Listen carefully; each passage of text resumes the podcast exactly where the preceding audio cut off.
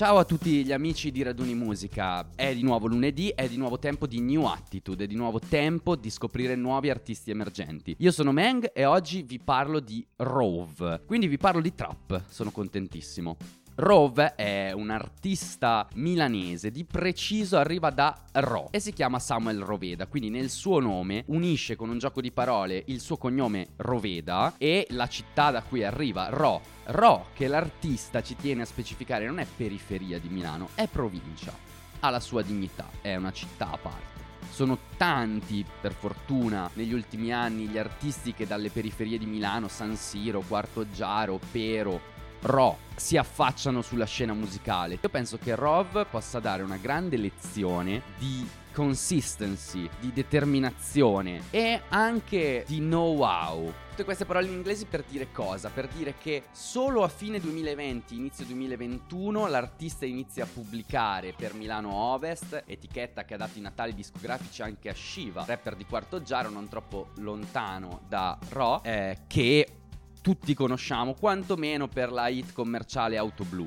E nel giro del 2021 già il suo primo singolo, Nanana, è fortunatissimo e gira su radio come Radio DJ e M2O. Gli altri singoli un po' meno fortunati, ma gli ascoltatori mensili su Spotify sono sempre in crescendo e arrivano con l'ultima pubblicazione, João Cancelo, dedicata a questo terzino nella canzone immortalato ai tempi in cui giocava la Juventus, forse Rhove ha questa fede calcistica, a 2 milioni di ascoltatori su Spotify, quindi un'emergenza già bello lanciato. Però quello che mi stupisce è che non ha utilizzato gli ascensori classici di chi si affaccia a questo genere, quindi non ci sono grandi collaborazioni tranne il summenzionato Shiva, non c'è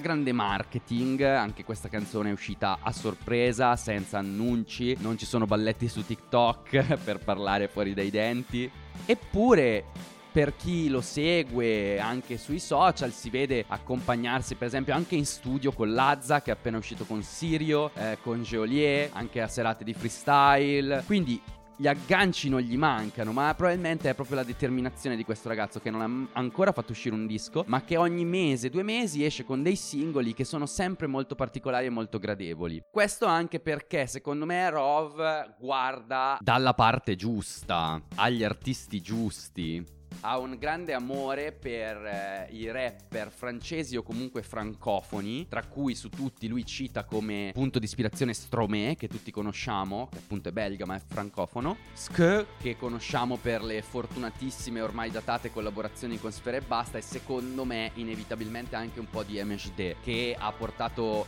tra il 2016 e il 2018 una ventata di freschezza in Francia che si è riflessa anche in Italia, e secondo me da lui hanno scopiazzato un po' tutti, anche Achille Laure in tempi non sospetti. Tornando a Rhove, invece, io quello che dovevo dire l'ho detto. Il ragazzo tecnicamente è fortissimo, le canzoni sono molto gradevoli, spesso non pregne di contenuto. Già João Cancelo è un passo in avanti perché è un bello storytelling che probabilmente fa un parallelismo tra la vita del calciatore nato non proprio in una situazione agiata, confortevole, nato in periferia, nato povero, e lo stesso cantante. Canzone dove per l'ennesima volta, nonostante João Cancelo abbia cittadinanza portoghese, mi pare che comunque arrivi dal Sud America, ma non è importante qui, non rinuncia al francese, perché appunto non è solo l'ispirazione francofona, c'è anche un certo feticismo per la lingua francese che funziona benissimo nella trap di Rhove. A partire dal primo singolo che abbiamo ricordato sopra, è diventato anche un successo radiofonico, fino a quest'ultimo uscito poco